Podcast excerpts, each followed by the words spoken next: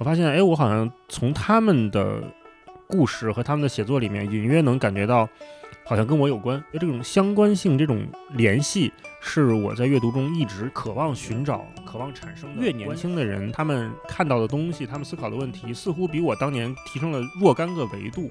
这一度会让我觉得，那我这几年在干嘛？因为你喜欢它，所以你能够容忍里面的所有的琐碎，这些费劲，所有这些你不得不做的事情。可能对一个陌生人，你都会很客气，会彬彬有礼；但是你对一个很亲近的人，不管是朋友还是家人等等，你反而会有特别高的要求，特别严厉。我觉得这个可能更需要规避的。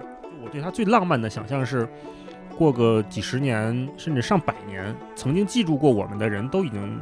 不在了，都已经离开这个世界了。突然有一天，一个人在所谓的互联网，不知道有没有啊，在互联网上考古，他可能七点八点七点八点，他点进了一个类似于暗网一样的地方，发现哎，这里面竟然有几百个叫点 MP 三的文件。这些人谈的问题至今仍然有效。那这是我觉得最最浪漫，就是我留在这个世界的方式。大家好，我是读库的编辑小红，欢迎收听阅读的自由系列节目。每一期节目中，我们都将邀请一位对于阅读这件事儿有着独特见解的嘉宾，谈谈他个人的阅读经历。本期节目，我们来到了看理想的编辑部，有幸请到文化有限这档播客的主理人杨大一老师，跟咱们一起聊聊天儿啊。呃，经常听播客的朋友，可能对杨老师非常熟悉。大家好，我是看理想的内容主编，也是播客文化有限的主播大一，很高兴来到读库立体声。刚才我听你说对阅读有自己见解，我没有什么自己的见解，要不我回去吧，咱俩都走。没事，只要你是个人，你就有自己的见解。哦，杨老师平时读书多吗？在我们公司肯定不算多的，但是我是有自己的读书的习惯。嗯嗯，我爸是理工科，他是个工程师。哦，我呢也是学理工科出身的，所以我并不是一个文科生，没学过什么中文、新闻这些都没有。嗯，所以是一个完全的门外汉。可是我小时候，我们家有一个比较。友好的阅读氛围，就是我爸我妈呢爱买《读者》哦，那个杂志，因为他俩是兰州长大的，兰州看《读者》是个政治正确嘛，《读者》的编辑部在兰州。哦，原来如此，所以我们家就会有常年的《读者》、《收获》、《十月》这些杂志，嗯，报纸也会买。我是八零后，家里还是有看报的习惯。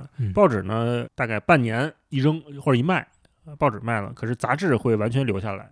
所以那会儿我会觉得，哦，原来我爸我妈留下来的东西应该还不错，嗯嗯，然后他们就常年会看，呃，除了杂志也会看书。那会儿我爸就看什么王小波呀、什么余华呀这些，基本上是家里人父母都会看的，包括四大名著，嗯，那种深蓝色皮儿的《西游记》，嗯，红色皮儿竖排版的《红楼梦》，嗯，当时应该是人民文学出的那一套东西，嗯，啊，看那样的书。所以在我。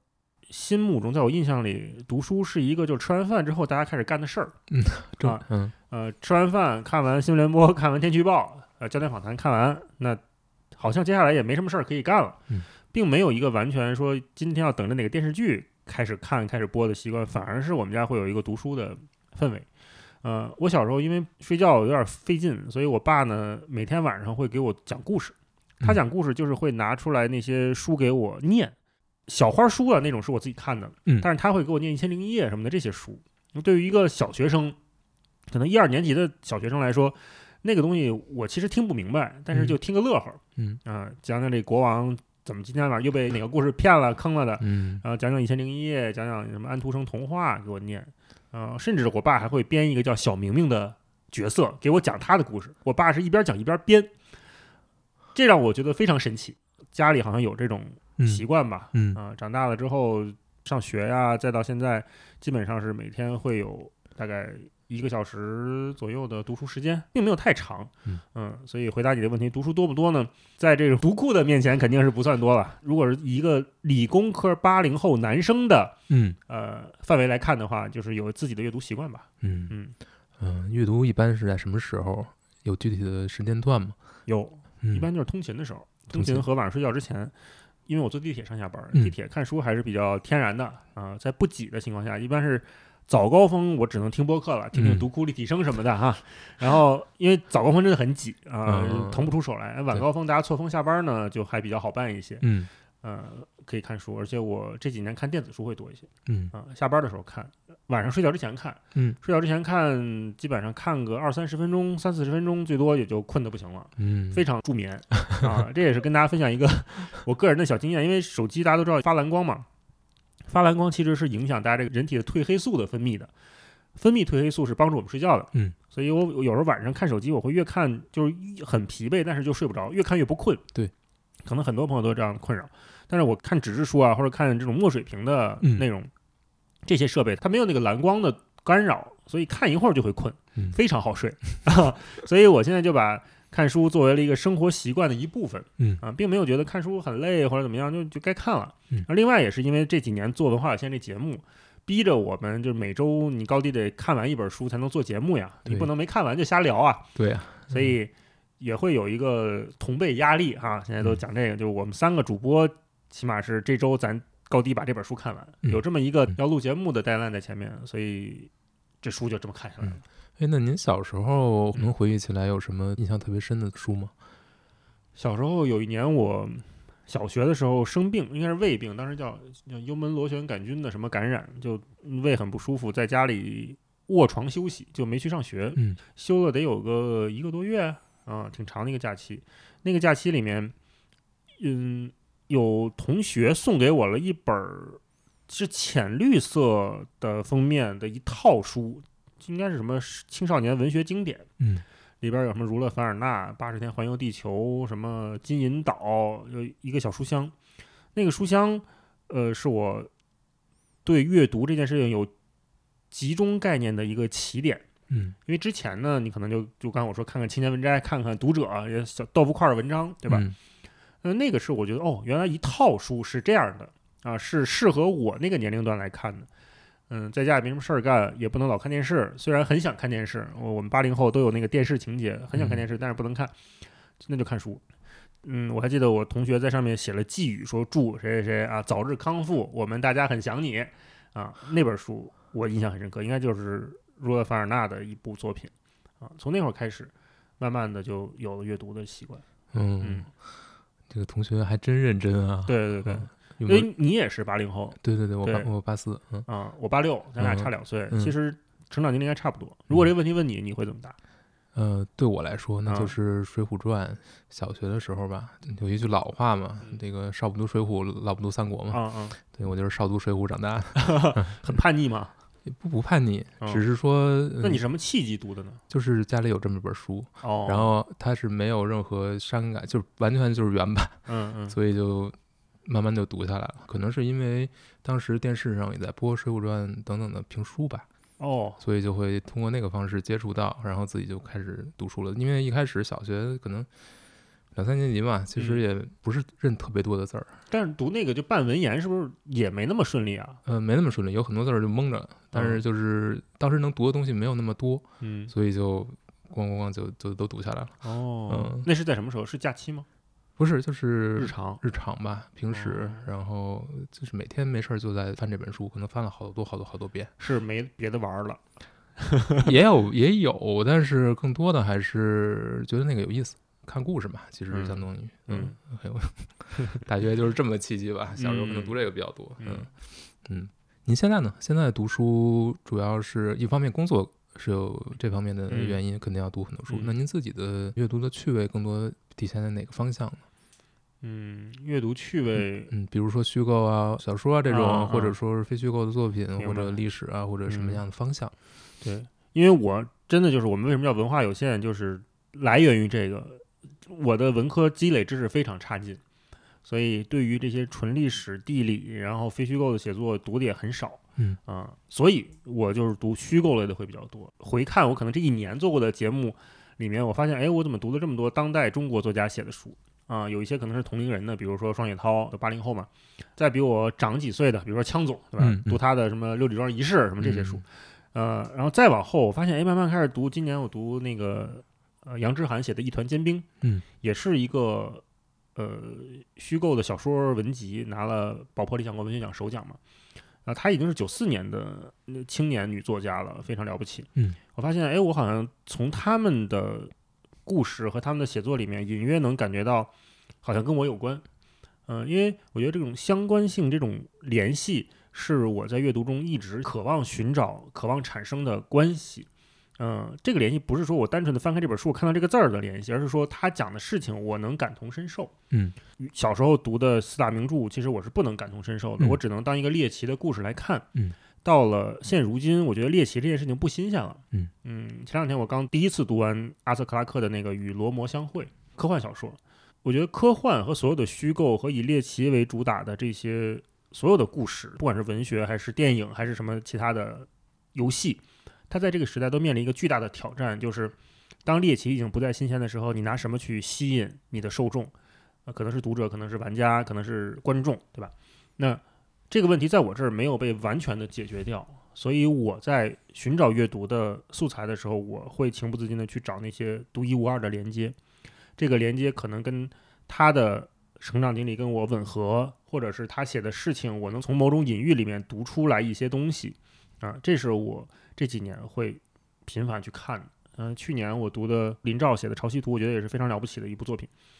基本上就是在用普通话和粤语在一起来写作，嗯它里面有大量的南方海洋中国的故事，然后里面是一个巨型的蛙，就是青蛙的蛙，它在寻找身份认同的过程。它是一个虚构，嗯、长篇，然后写的是南方中国，我也不熟悉，可是因为我总觉得好像我们似乎是同时代人，嗯，所以他写的很多细节我是能够感同身受的。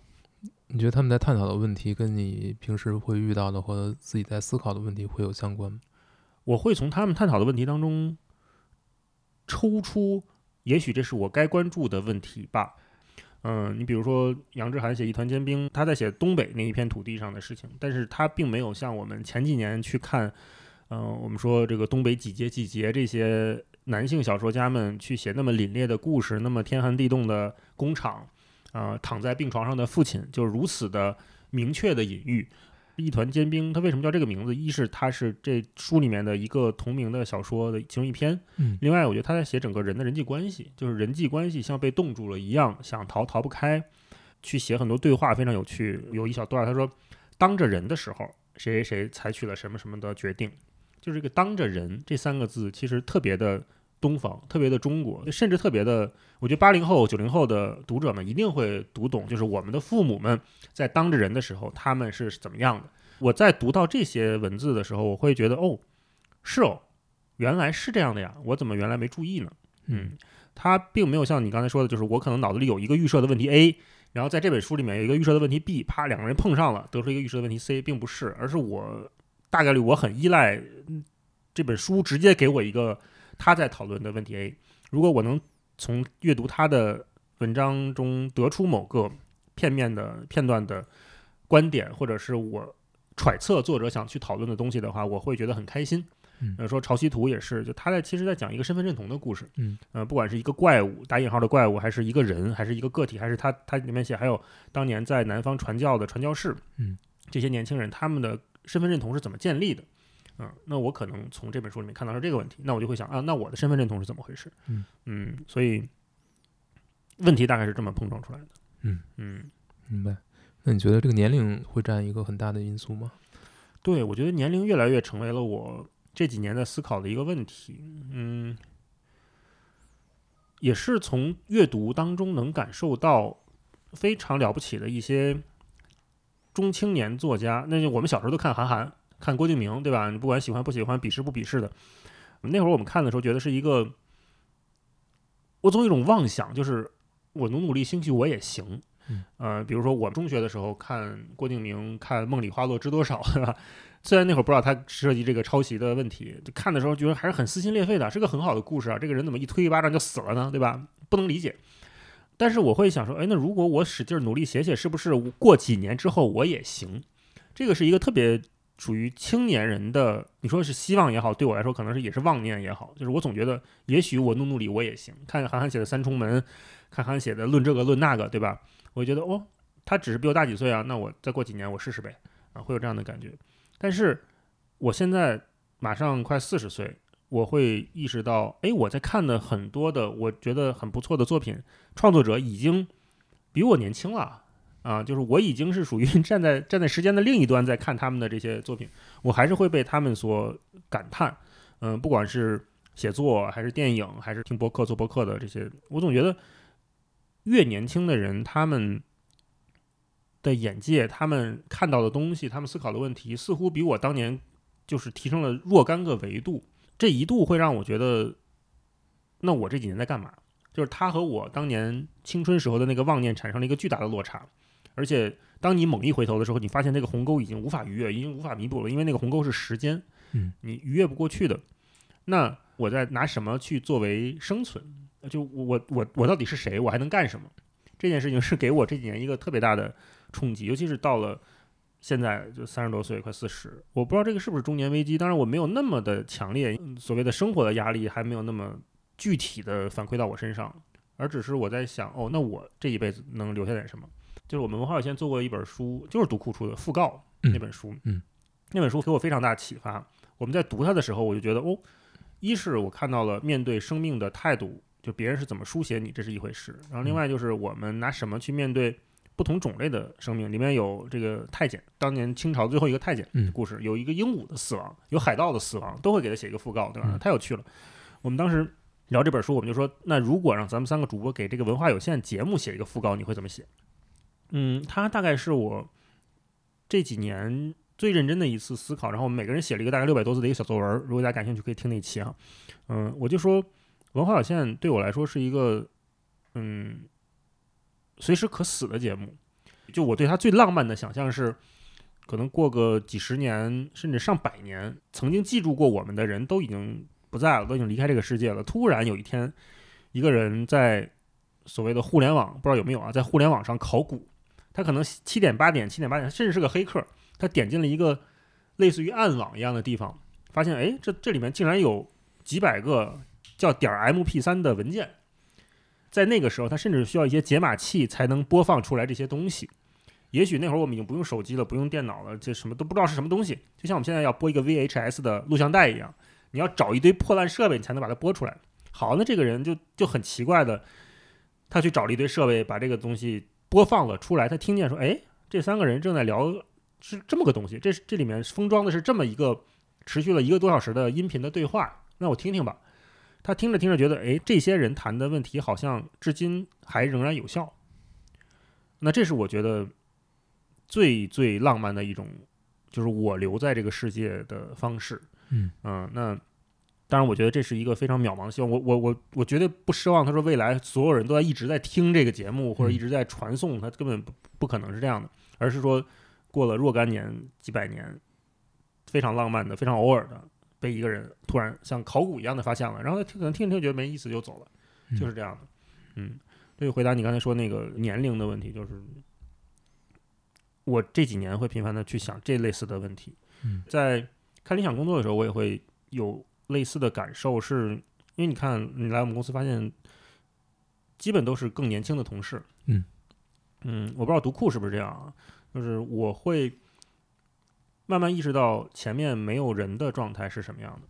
嗯，我曾经在一二年、一三年那会儿刚就是读研毕业的时候，我会觉得我需要一个特别明确的老师，我向他学习，向他请教，看他怎么做事情，我可能学到很多东西。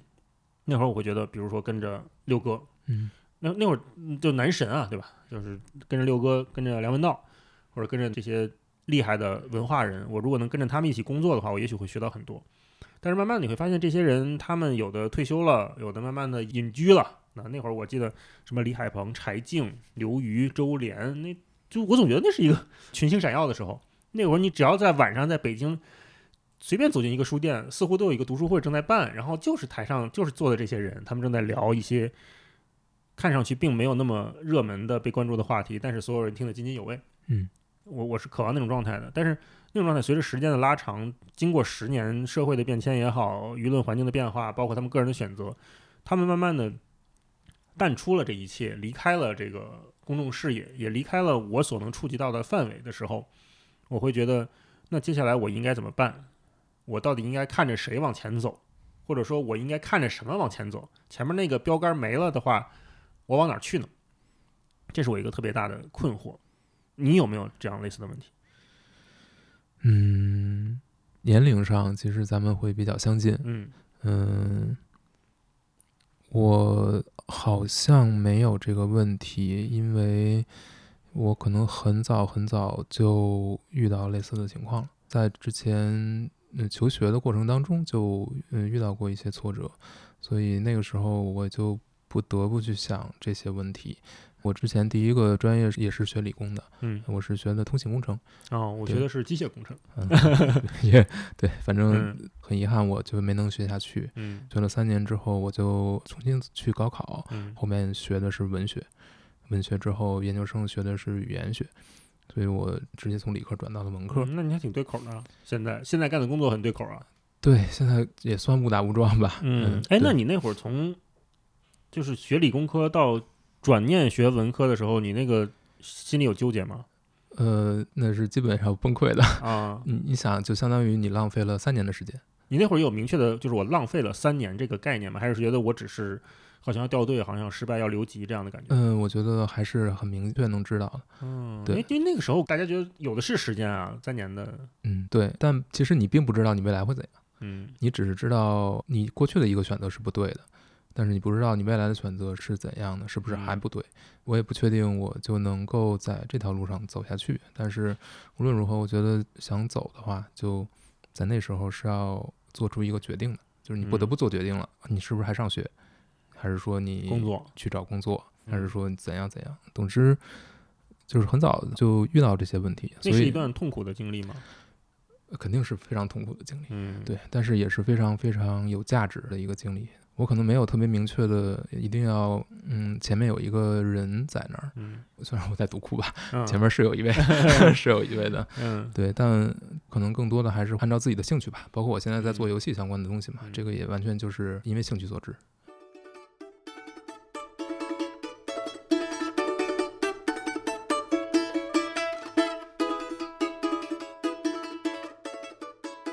你在决定去学文学的时候，嗯你刚才说你并不确定要做这个，嗯，那隐约把你推向这条路的那个动力是什么呢？是《嗯，水浒传》吗？小时候看的那个《水浒传》，你觉得你对这感兴趣？首先我是喜欢所有的故事的，嗯嗯、然后我也喜欢写东西。嗯那会儿你明确知道这个，我明确知道这个，啊嗯，我就知道我我这个东西会比所有的理工科的这些东西会更让我感兴趣吧。嗯我明确的知道我对我对技术不是那么感冒。咱俩的方向有点像，就是嗯我是通过排除法，我并没有那会儿明确的感受到我对像你说这么具体，比如说对故事感兴趣，嗯我我并不知道对故事感兴趣是什么样的。嗯我是在读研的时候非常痛苦，就是我不知道我在干什么，就是你让我做这个题，你让我去写这个程序，嗯我努努力能做，但是我对它毫无兴趣。可是我经过了十几年的学习生涯，作为一个合格的好学生哈，打引号的好学生，我会觉得不都这样吗？就谁会热爱学习呢？谁会热爱考试呢？谁会热爱解出一道数学题或者物理题呢？那样的人应该非常少吧？就是尽管我身边也有哈，也有这样的朋友，但是我觉得嗯，那应该是很少数人啊。大多数我身边的小朋友跟我一样，都是不爱上学的呀，都是爱爱玩的呀，都是爱看电视的呀。所以我并没有意识到哪里不对劲。嗯，我并没有意识到上大学的时候你应该选一个让你感兴趣的专业。嗯，因为我没有兴趣。嗯。啊，然后在读研的时候就非常痛苦，去做各种毕业设计啊，呃焦头烂额，嗯不会做。然后我当时产生了一个特别叛逆的想法，就是我所有的选修课，就是只要能选其他学院的课，我选的都是文法学院的课。嗯我想的目的非常简单，因为这些课不用编程，不用我去学 C 加加、C Sharp 什么的这些语言，什么什么 Basic 这些嗯都不用学嗯，我只要写一个作文儿，就是我理解的就是作文儿，都不是论文，就是作文儿就能给我学分儿。这件事情也太轻松了吧，太简单了吧？你不就写这些东西，这有什么难的呢？嗯当时我并没有意识到，我觉得这并没有那么难。这件事情，嗯，不是每个人都这样。啊，对，一是也许不是每个人都这样，二是也许这是不是隐约着背后有一点点兴趣所在，嗯啊，所以我就在那个时间段就大量的在选文法学院的课嗯，在那个时候也是认识了一位老师，那个老师对我很包容，我说老师我不知道我未来想干嘛，嗯，我只觉得我隐约好像对你讲的这所有的东西有点兴趣，嗯，但是我也不知道，即便我学了这个，我未来还能怎么样，嗯，老师说那你不如去实习一下试试。我说哎，那也是个好机会，但是我要去哪儿呢？老师说他有一个学生正好在当时的一个什么。这喉舌网站在做什么人力资源管理？说你要去的话，我可以介绍你跟那个学姐认识，你去那儿实习一下。我就借着这个老师的介绍，到了一个新闻网站，给我分到了是新闻评论部。嗯，那会儿还有新闻评论部。嗯，我甚到了那个新闻评论部，我都不知道我来这儿能干嘛，我都不知道所谓的新闻和新闻评论是两个东西。嗯嗯，然后那个时候就看到梁文道的《常识》那本书。看到那本书，我就说：“哎，这个人写东西挺有意思啊！写的是什么呢？既不是那种短短的时间、地点、人物、起因、经过、结果的新闻，它里面还有观点，然后里面还有事情，然后写的很多事情还是我好像还知道的新闻的一些东西，还挺有意思啊！然后后来才被人家这些前辈老师告诉说，这就叫做新闻评论啊！你在南方周末上能看到啊，你在哪哪能看到？嗯。”到了那个公司，大概可能就一两周的时间吧，嗯我就说哇，这个事情太有意思了，太好玩了，我喜欢这件事情，啊，那是我非常晚的一种觉知，嗯，但是你还是能体会到，就是能感受到自己对那个东西是有热情的。对对，嗯，那个热情在那一瞬间被点燃了，被激发出来了，但你其实等于你后面从事的工作和你当时求学的这个专业完全不相干，也是完全不相干。完全不相干，嗯，我甚至把它当做一种反叛，就是我 直到现在我都会觉得，假设有一天我的母校请我回去做，比如比如什么，嗯就是还不错的校友嗯演讲分享，嗯那我就跟那些学弟学妹们说，现在学这些都一点都没有用，不用好好学习。我特别想树立一个反面典型，但是呃也但是没有人找我啊。就啊，我是会觉得现在做的越自洽，嗯都不说越成功哈，越自洽，嗯我会越对得起当年那个离经叛道的我自己。嗯我好像是在给我当时的自己一个交代，给我过去二十年、十几年的理工科嗯生涯一个交代。嗯啊、好像说你瞧，哥们儿现在做的还不错吧？所以当年那十几年白学了，也就白学了吧。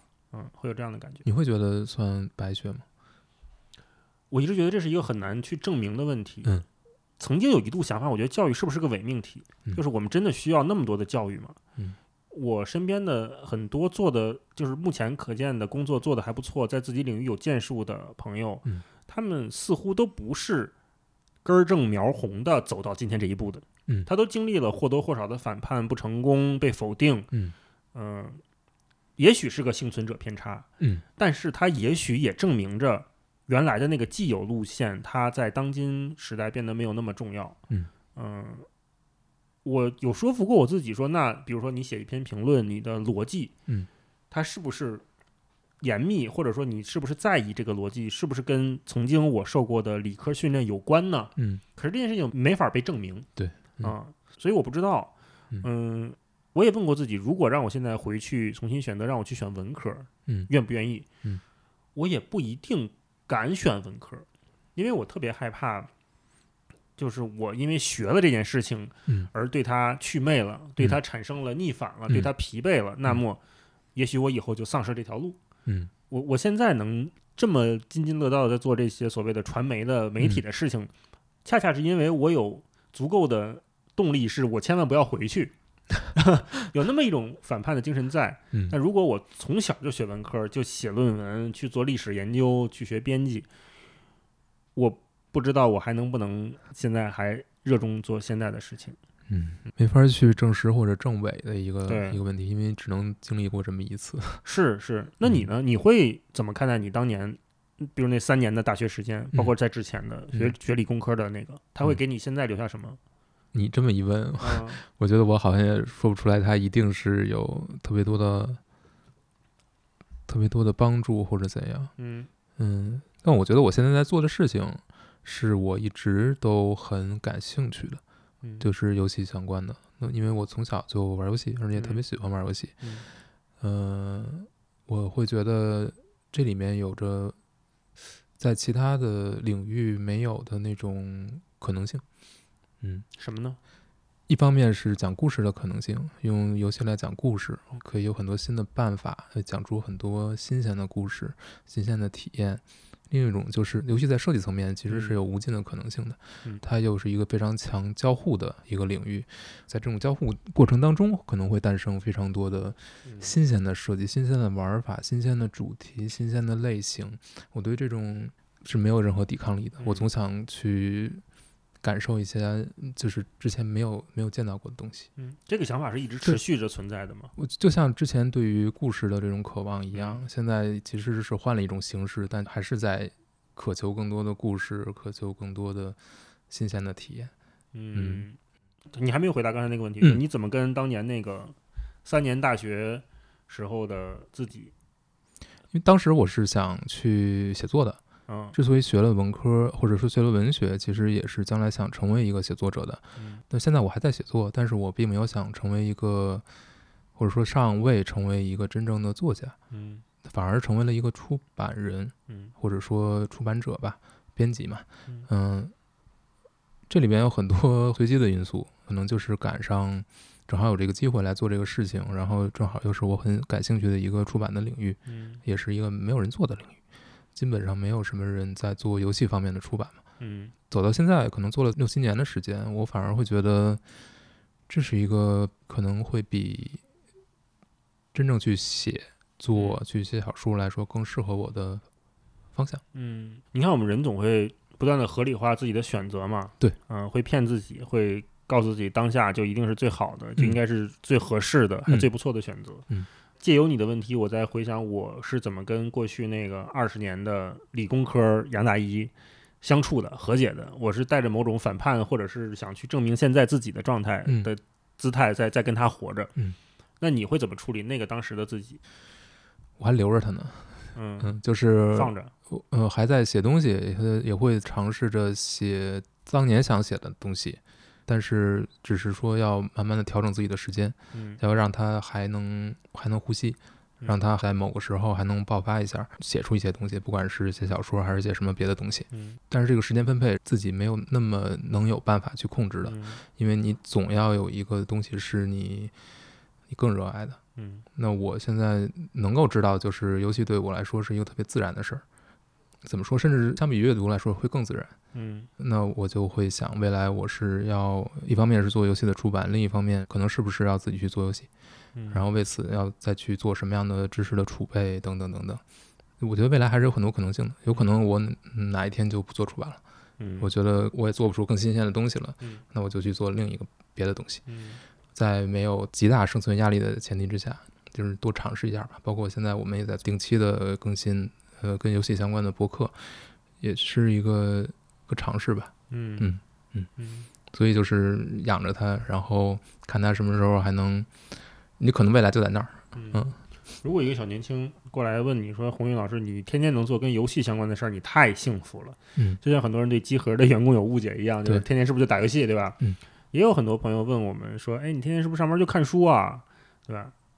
遇到这样的问题，你会怎么回答他？就是说，哎，红云老师，你也没做自己老本行啊，对吧？你当年学的专业你也抛弃了呀，那我是不是也可以现在就抛弃，然后像你一样做自己想做的游戏，做这个好玩的事儿？你会怎么回应呢？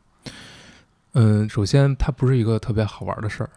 出版，尤其是做编辑，我觉得它是一个非常非常琐碎、非常非常细碎的一个工作。嗯我并不觉得它就是一个我特别特别能说做的特别开心、特别自然，或者说，呃，怎么说呢？就工作是工作，始终是工作，嗯就是它有很多地方是你需要付出很多努力去才能把它做好的这么一个事儿。这个过程其实也是很辛苦的。当然，因为你喜欢它，所以你能够容忍里面的所有的这些琐嗯碎、这些费劲。所有这些你不得不做的事情，嗯你可以接受它，因为最终这个结果对你来说是有价值的，嗯或者说这个体验你觉得它是好的。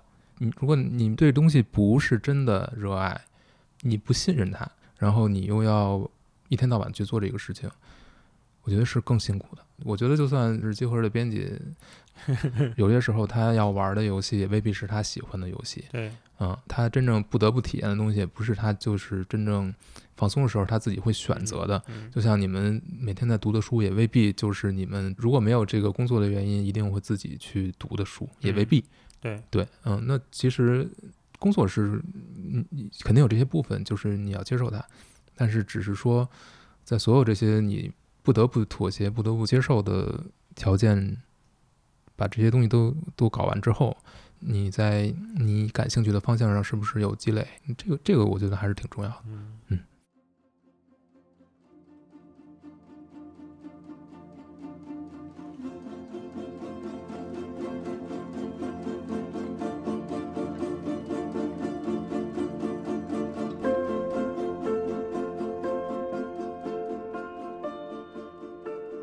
一个老生常谈了，像实体书啊、电子书啊，还有有声书这些各种各样的阅读方式之间，嗯嗯，您会怎么看呢？您觉得呃哪些更适合自己，或者说呃嗯他们有什么各自的优劣点嗯，等等？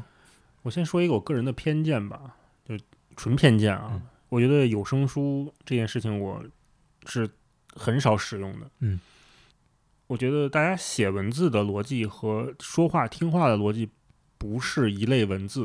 看你想做很多音频节目哈，嗯我们会发现你把老师一个讲的不错的音频口语的文件转成稿子之后，那个稿子非常的臃肿啊，它完全不符合我们所谓看一个比较不错的文学文字的效率的逻辑啊。那嗯大概想一想你就知道，因为我们平时聊天或者是在一个亲切的对话当中，是有大量的无效信息来包裹着，嗯，以至于产生我们所谓那个亲切的氛围的。那我们看书架上的所有的书，甚至人文社科，还有很多这种翻译过来的，它都是通过字面阅读来最大限度来传递的是另外一个维度的情感。嗯嗯、我看某本书很少会觉得哇，这个作者写的好，让我觉得他就在我对面在跟我对话，好像这种感觉对我来说个人非常少。在这个角度上说，我觉得你把一个纯文字的内容严丝合缝、原封不动的变成一个音频的播讲，甚至用 AI 来讲的话，那它就是一个，它不是为这个媒介生产的产品。嗯啊，当然，如果你说做成广播剧，那是另外一码事。嗯啊，所以从你刚才说那几个分类里面，我觉得有声书这件事儿，我个人是使用的非常少的。我觉得它它是两个媒介的东西。嗯嗯，那电子书和纸质书，其实我是在这几年才非常不好意思的承认，其实我也是电子书的重度用户。曾经一度会觉得，我看纸质书是带有某种骄傲、带有某种原教旨主义的嗯读书人的坚持的。嗯，我要闻那个油墨味儿，对吧？我要手里拿着这本书，内心踏实。我要坐在一个午夜航班中，打开《夜航西飞》，对吧？对着窗外的星光看一看，说：“哎，哥们儿在看这个书。”但是这种骄傲、这种个人姿态的过于放大，这是我可能前五年、前十年那时候一作为一个自我标榜为文艺青年的人，我个人会去做的行为。嗯那为此，当然你要付出很多代价，比如说你书包里总要背着本背着本书，背两本书，因为有的时候还在机场再买一本儿，对吧？我会觉得，嗯哎，那我在机场买一本书，证明我是一个在飞机上也会看书的人哦，对吧？嗯，会这样。但是慢慢你会发现，哇，好沉啊，腰不行啊，肩膀不行啊，颈椎受不了了，这是一个非常现实的问题。嗯前段时间就是体重比较高的时候，就发现腰会负担很重，背包就尽量少背吧，就别背太沉的了。然后晚上看书的时候，以前你一个人住在家里面，你开着灯睡觉完全没有问题。但是现在成了家庭了，你睡觉，你边上的老婆也要睡觉啊，对吧？你不能老开着灯吧？那这个时候纸质书怎么拿呢？对吧？嗯怎么看呢？你这么拿，就仰着拿，很容易砸脸上啊！而且那个很具体的天花板上的灯是从上往下打的嘛，对吧？你倒着拿是看不见的呀。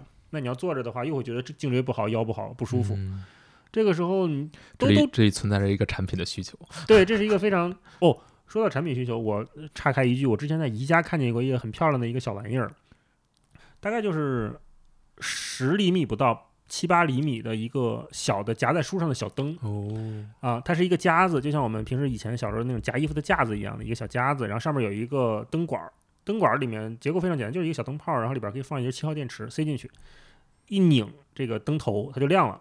这样呢，你可以单手拿着书，然后把它既作为一个翻书的支撑夹在书上，然后它同时还可以罩在书页上面。这个产品非常好啊，现在好像没有了。我我当年在宜家买到的时候，我还很兴奋，我说，嗯。哎，这是一个很为读书人考虑的东西啊。但后来就因为这种东西越来越少，包括书越来越沉、越来越厚，嗯，现在你做书，你也肯定知道，大家基本都做精装书，为了好卖嘛，对吧？那书也越来越沉，嗯，一只手很难拿住，嗯然后躺着看书，据说对眼睛也没那么好，所以兜兜转转就变成了看 Kindle 用这种电子阅读设备，嗯嗯去看书，嗯。而且发现那电子书它的效率问题真的也也帮我解决很多，比如说我们要做节目的时候，我经常会在书上画线呐、或者说去折角啊。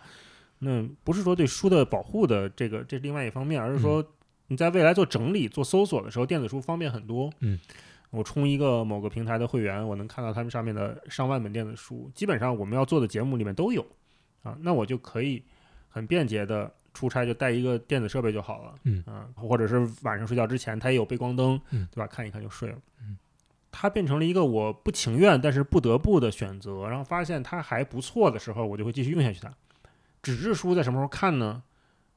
说实话，真的是要看御宅学的书的时候，我看的是纸质书。哎，这个不是不是客气，嗯而是说我觉得很多画册、杂志，它依然有它存在的必要性。就是电子书墨水屏这个产品出来之后，它会大大的提高舒适感、嗯。舒适度。我记得六哥也是拿那个大的墨水屏，那个屏在审稿子嘛，对吧？？嗯。嗯，这是一个很好的工具，嗯，我们应该用它，嗯。就是没有必要说去因为某种偏见去排斥，嗯，这种大开本的画册，我以前看杂志的时候会有一个习惯，就是嗯。我会打开杂志，我不是把它折过去这么单手持着看，我会举起来，拿到眼前，大概把双臂伸直，把这个杂志撑起来看它那个横跨页的图，我觉得那是一个非常好的视觉上面的补充。嗯嗯嗯你看玉宅学做很多书，我之前买那个合金弹头，嗯我买了一本嗯自己看，然后又买了一本送给当年跟我一起玩合金弹头的兄弟，他非常开心。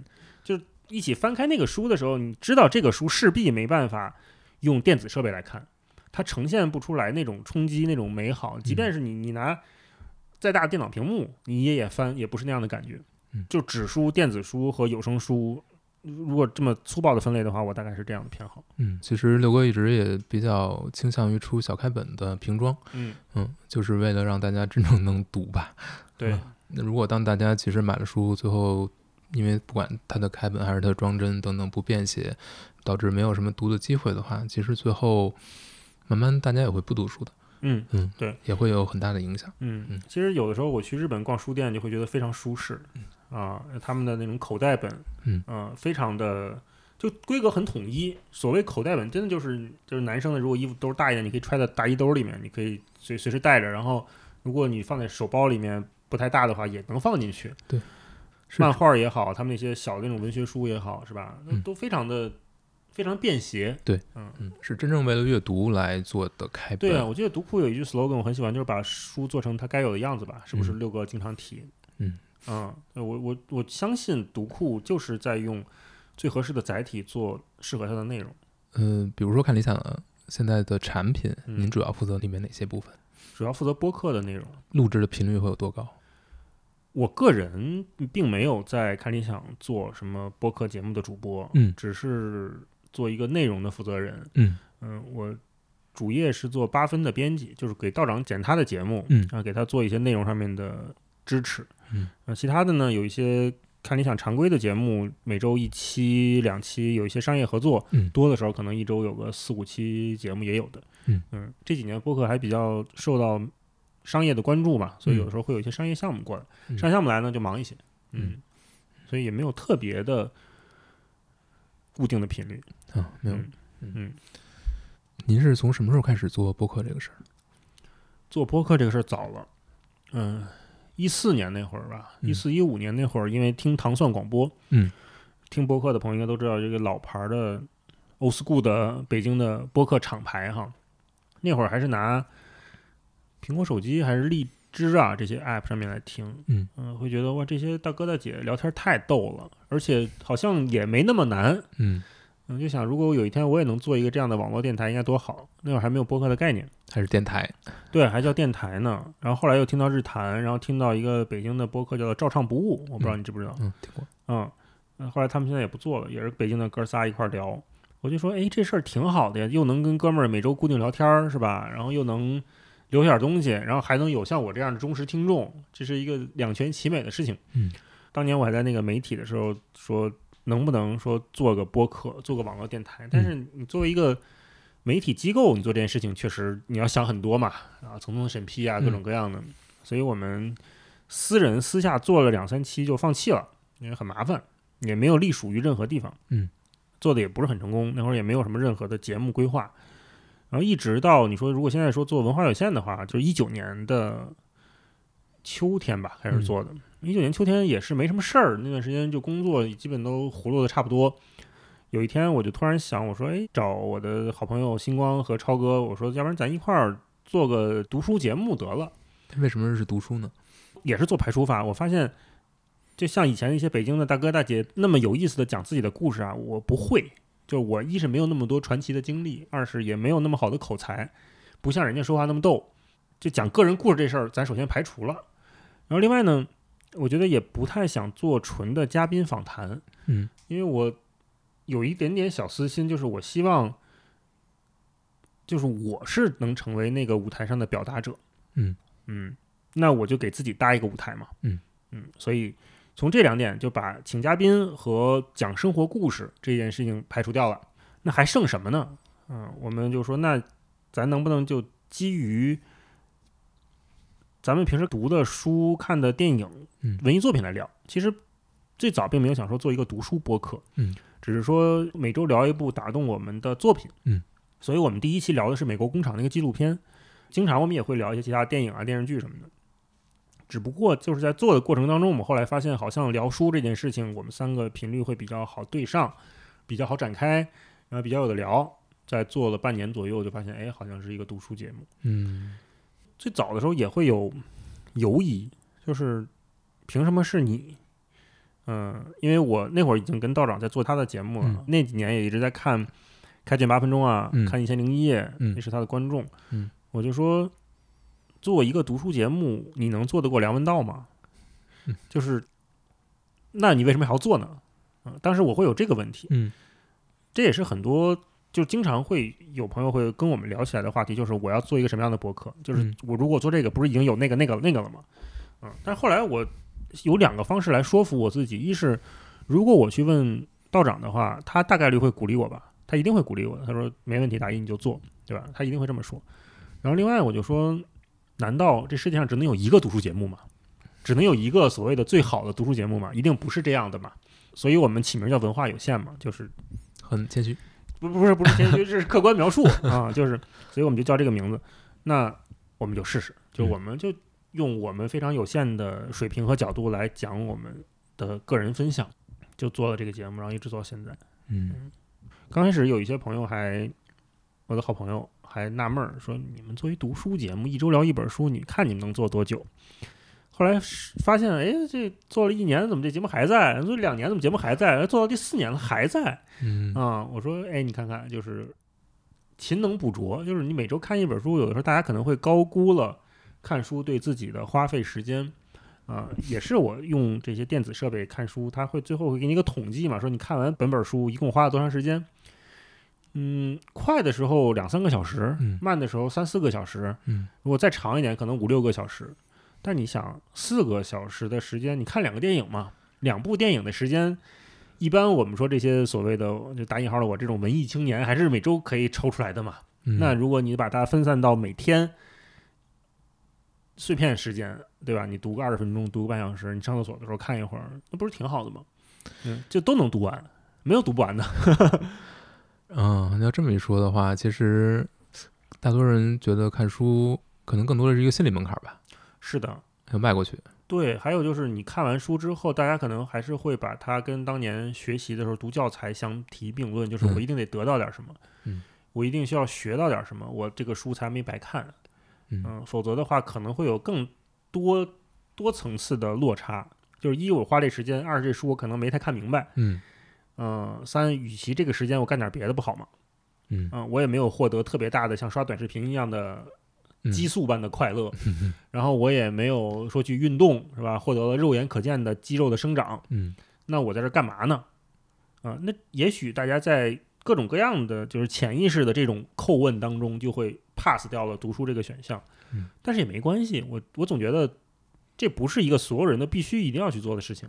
嗯嗯，你喜欢玩游戏，你玩游戏，你玩游戏你也能能玩的很很牛啊，对吧？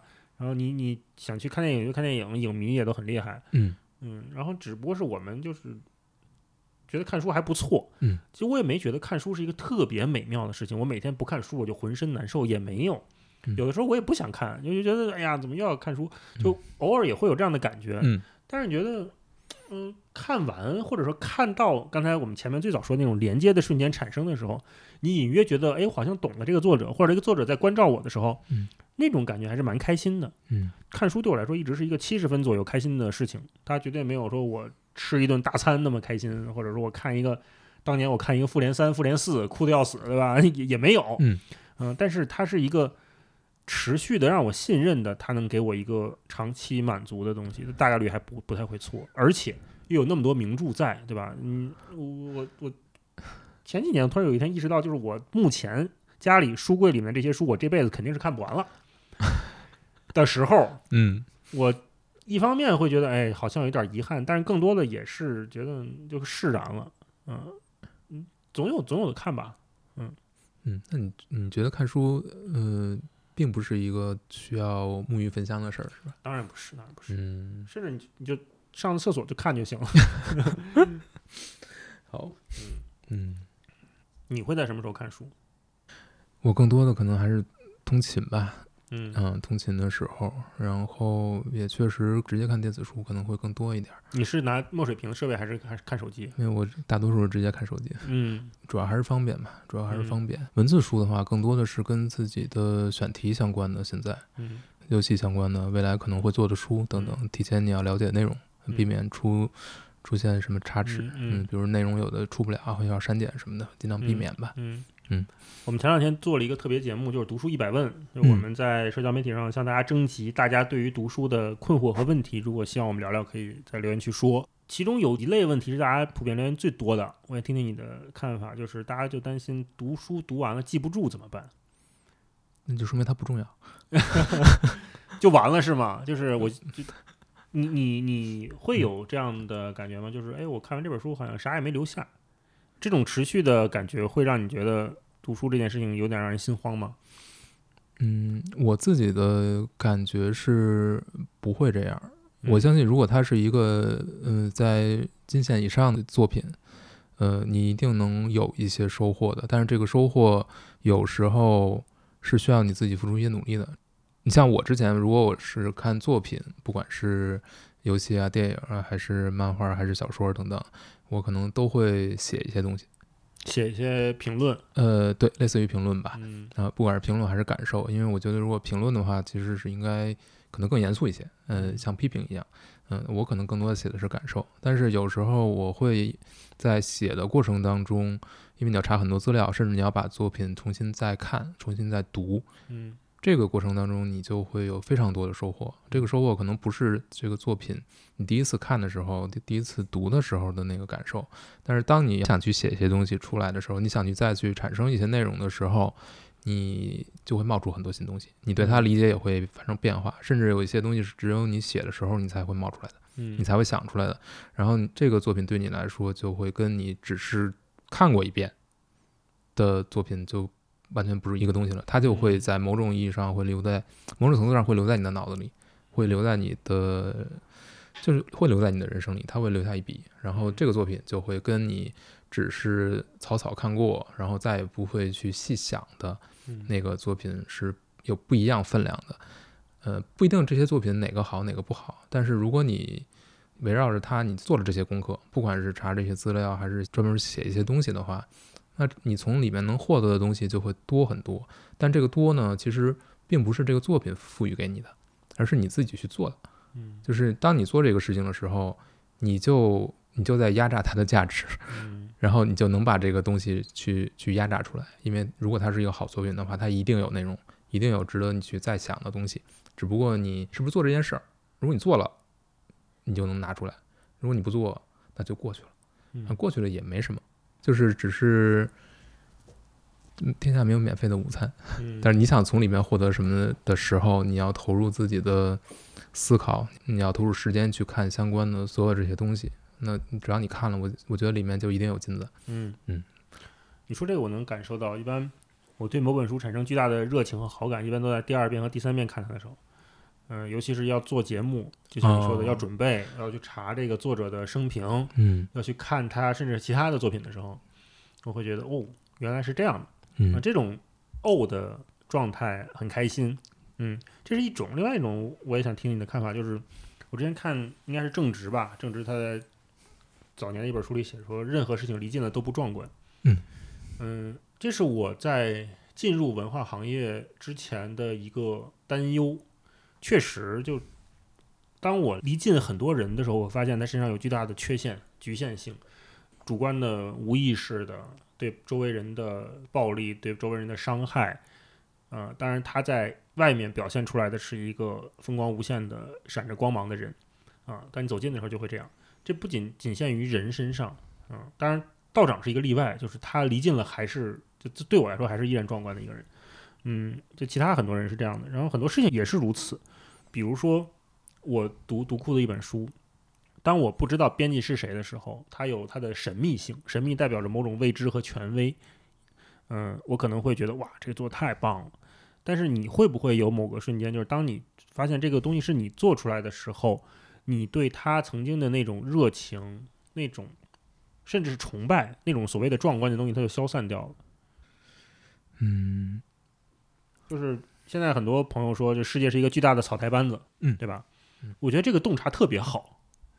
原来我们都觉得这个世界一定是被一群聪明人，所谓这个世界分大分小哈，大可能是整个世界格局，小到就是一个公司的运作，一个小组里面一个权力机构的诞生，它有它足够神秘和我们无法洞悉的事件的安排，但实际上并不是这样的，实际上就是大家都是摸着石头过河，都在草草的走。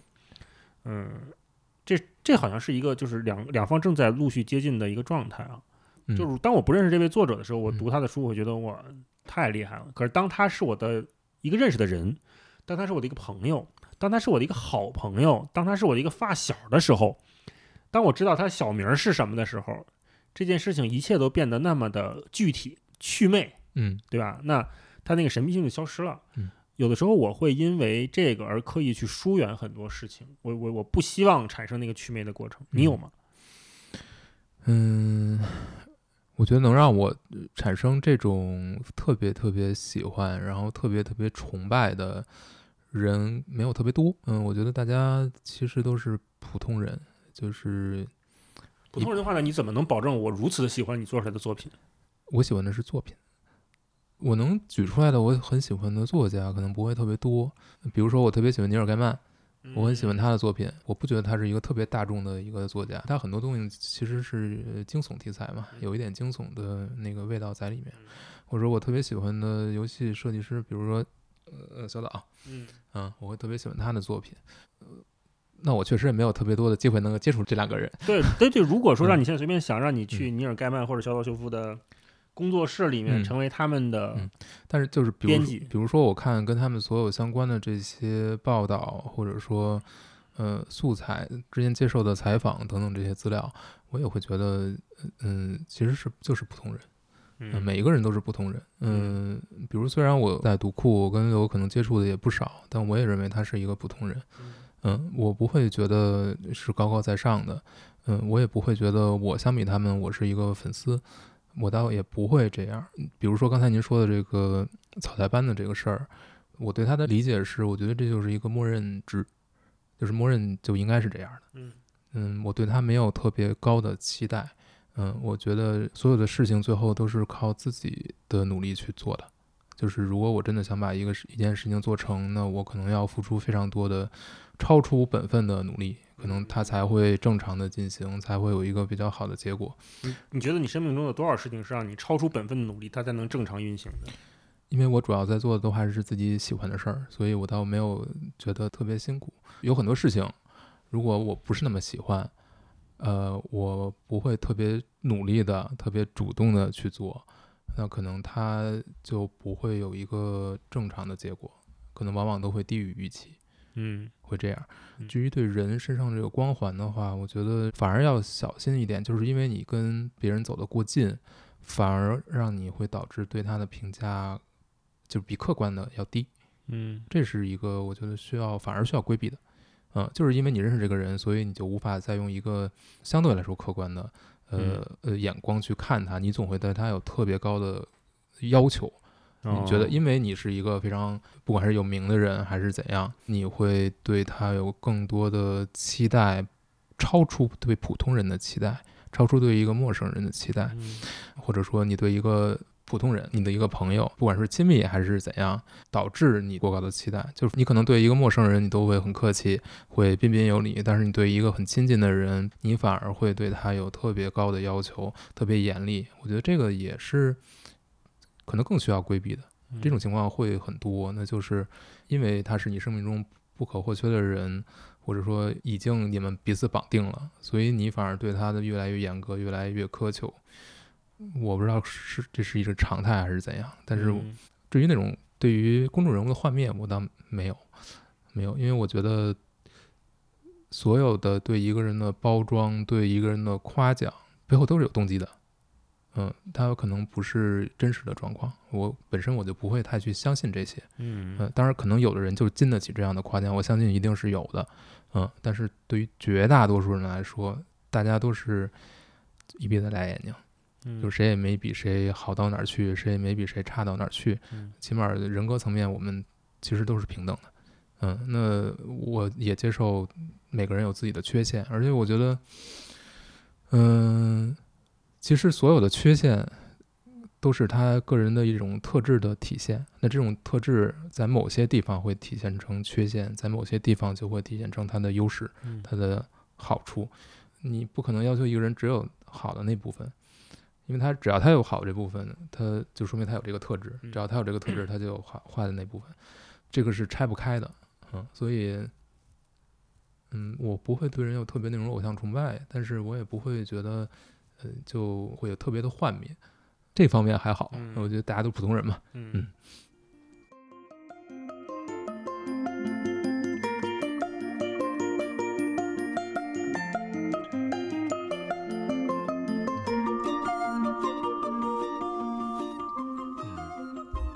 为我本身自己也是录了很多年的播客，嗯但是都没有什么影响力。嗯，那您觉得这个领域将来会发展成什么样呢？嗯，不管是商业层面呢，还是说内容层面呢？从二零年小宇宙上线到现在三年多，快四年的时间，中文播客它发展的缓慢且健康。嗯，缓慢是指它并没有像什么笔记、小红书、什么短视频一样成一个瞬间的爆点，但是它健康是在于它并没有一直靠用爱发电。嗯、尤其是这一两年，我们看到很多的商业品牌进来，不管是投播客还是做播客，还是包括像咱们现在聊，就是品牌开始把播客作为一个另外一种辅助的渠道，在跟大家讲故事，这是一个非常好的事情。当我去跟很多品牌去推销播客这个媒介的时候，我会跟他们讲说，现在你让一个受众能听一个人长篇大论的讲一个小时多，这件事情在任何其他媒介基本上不可能。不管是你在公众号、在视频、抖音、B 站、什么小红书啊、还是什么其他的媒介，你要占用一个人一个多小时的时间，太奢侈了。就就这这一个小时，他他原本可以做很多事情，嗯，但是播客往往是能产生这样巨大的连接的，因为它有它的特点，当然也是它的发展缓慢的原因，就是它一个纯音频，它它很难去被传播。嗯在这个情况下，又因为很多重度的播客听众，我也是一个重度播客听众，嗯我可能每天要听三四个小时的播客，然后每周大概，我现在小宇宙上大概四千个小时的收听时间。嗯嗯中重度的播客用户，他每周听一档节目，听一个多小时、俩小时，你想象他可能跟自己的家人打电话都不会超过这个时间。嗯他可能是在一线城市生活，他家可能是在外地，嗯，然后他每周可能跟爸妈就是跟家里人就是发个消息或者嗯。打个十几分钟电话已经了不起了，嗯。但是他会听一个主播听一档节目，每周固定的两个小时的时声音，就像塞在耳朵里面，就像听他们打电话一样，嗯，那这势必会产生一个巨大的连接感和信任感，这也是播客为什么大家现在会觉得听播客是一个跟主播会成为单方面的好朋友的过程，就是我非常了解我听的播客的主播的他们的生活、他们的个人的个性、他们的喜好，藏不住。藏不住。对的，它不是一个演员逻辑，而且播客确实，我们也见过一些失败的案例，证明了播客是靠内容来取胜的。就是我们见过一些明星来做播客，做着做着就就没声了，嗯或者说他来了之后，起初的一波流量可能就还还不错，但是他后续的增长基本就没有了。嗯，就是因为在当下这个中文播客领域，大家听的时候还是在听内容。嗯就如果你是一个靠原来、靠图片、靠视觉、靠成为演员来做某种工作的人的话，没有一个长期自己内容输出的能力或者是积累，嗯大概率在播客这里面不成立，也就说明播客的听众对内容的要求其实是很高的。嗯那有这几个特点，我倒不觉得播客它会短时间内死掉，它应该还会再继续健康的往前发展。嗯嗯我最乐观的估计它成为一个慢一点的公众号吧，啊、成为一个基本上很多人想开就能开，确实现在也是这样的。对很多身边的朋友开始把播客作为自己的声音日志，就像我们十年前、二十年前拿新浪博客嗯作为自己的日记的新的赛博日记的地方一样，现在就是声音日记嘛。嗯啊，那通过这个，你可以跟别人串台，跟别人聊天，跟朋友聊一个你们平时可能在饭局里面嘻嘻哈哈过去，但不会好好聊的话题。嗯，这是播客，它也可以成为一种社交方式，就从商业到社交到个人内容梳理，其实都有它的可以发挥的地方。嗯嗯，所以它应该未来发展还不错。嗯，那您觉得他这种像您刚才说，播客最重要的还是内容，嗯，那是不是这也是他能跟读书博客，就是他能比较好的结合在一起的一个原因？嗯，它只是一方面，一方面对我觉得它跟读书博客没有必然的联系。你看嗯。影评播客做的也很好，嗯。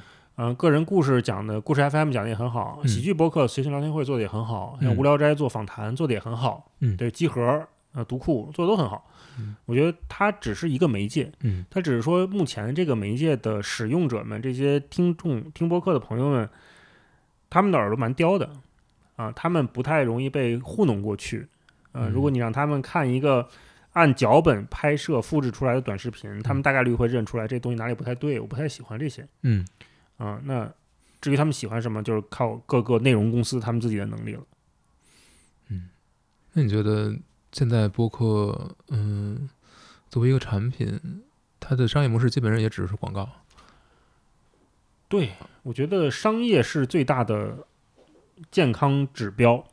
就是如果一个媒介里面它有足够的商业进来，它就会活下去。嗯嗯，播客的广告现在有也可大可小，根据嗯你的订阅量的大小，它有贴片的，有单期定制的，有整季投放的，甚至现在还有做这种付费的播客节目的，嗯有很多嘛。嗯，您看就。那大家都在通过这个正在赚点儿小钱，或者是也有几家公司现在在靠播客作为全职在生活嘛，嗯在在在盈利，嗯，那这不就挺好的吗？嗯，嗯，慢慢来呗。嗯嗯你觉得这种缓慢是更健康的方式？缓慢是更稳定的方式。嗯呃，我刚才说是缓慢且健康，嗯而不是说缓慢就意味着健康。缓慢和健康是并列的两个事情。嗯当然，你如果它快速发展，它也健康，也不错。但是它不是没这么发展嘛，对吧？但如果说它快速的发展，它势必会带来一些我们难以在短时间内去消化的问题，嗯比如说大家的内容上的选择、偏好，嗯然后比如说某一种类型突然火了，那是不是所有人都会去做那个类型？嗯那这个生态会不会因此而又被做伪了十年？就是大家又又又觉得哦没劲了，嗯或者因为某某些管制的原因，嗯大家发现哇一窝蜂都这个都让这个媒介被封掉了，嗯那它必然不是一个好方式嘛。嗯那如果它在缓慢的在以某种生态式的方式在往前生长的话，嗯有商业的，有有讲故事的，有读书的，有讲影评的，有讲个人经历的，嗯，缓慢的往前涨的话，没有一个特别突出的某种异军突起的状态，它也许还是一个不错的方式。你会觉得现在整个这个生态圈的多样性会比较丰富吗？会，你你觉得还会有其他的没有被尝试的可能性吗？当然有，当然有。很多没有被尝试的可能性，意味着它的成本很高，它的生产周期更重。嗯，嗯，你看我们播客里面能做声音特稿的就不多，像徐涛老师他们那边做跳进兔子洞啊，这是做的很不错的声音特稿。这种非虚构写作，如果我们对比到常规的媒体里面的话，一篇非虚构的文章上万字的，你可能要做半年，或者是更长，对吧？那一个公司或者说现在以现在的播客创作者都是以个人身份或者以这种像我这种以副业的身份在做的话，那你不可能要求他有如此的精力投入进去，那么就势必不会有那么好的精致的内容产生出来。嗯嗯，这这是一个双方都在往前一起滚着走的过程。如果某一天这个行业非常非常的好，说有一个品牌过来做投，就跟早年间那些时尚杂志去投非虚构写作一样，对吧？就是我为了彰显我的品味，我投谁让你给我做一个非虚构的栏目常年更。这个在我们以往的几代媒介里面都看到过，嗯，那它在播客里面或许未来也会出现，嗯，我们听一些国外的博客，什么哈里发啦，什么 Serial 啊这些，甚至会影响到舆论摇摆进程的内容的时候，那它就成为了一个非常了不起的媒介，嗯。嗯，这种东西它还没有出来，但是它未来会不会出来？我希望它能有，嗯，而且在任何一个媒介里面，如果我们对比公众号或者对比电视节目曾经的那个媒介，嗯，它都应该是有一个比较，嗯，怎么说，比较正常的正态分布的。比如说你，我们想起为了过去十年的电视媒介里面想到综艺，那可能就想到康熙，嗯想到锵锵三人行，嗯想到快乐大本营，嗯。类似于这样的节目，它在这个媒介里面现在有没有起来？大家还在观望当中，还在看。嗯嗯，那这是从受众角度在看。如果从创作者角度来看，我们能看到有一些专业的创作者已经下场在做播客了，嗯专业的影评人、嗯专业的媒体机构，然后或者是专业的作家，嗯然后还有一些艺人。这这样前两天我看运动员也在开播客嘛，嗯，那这些人慢慢的下场做播客的时候，势必也会带动整个行业的往前发展。嗯，这是一个好事儿。那你觉得这会改变播客？现在好像还是有一点草根性。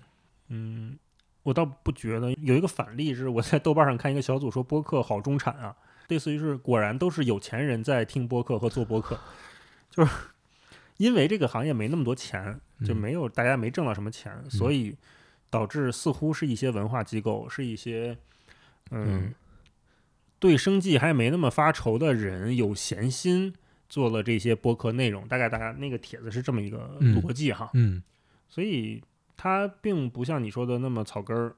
嗯，我理解你说的草根儿，它只是说没有被更更广泛的重视吧。嗯啊，但是你说它的受众，它的创作者们，在某种程度上也被打成了中产的标签，反正 嗯就是还是得有闲心，是不是？对，或者有时间。对，因为是副业嘛。嗯嗯明白。你介绍一下看理想的产品呢？哦，或者说在您眼中它是一个什么样的产品？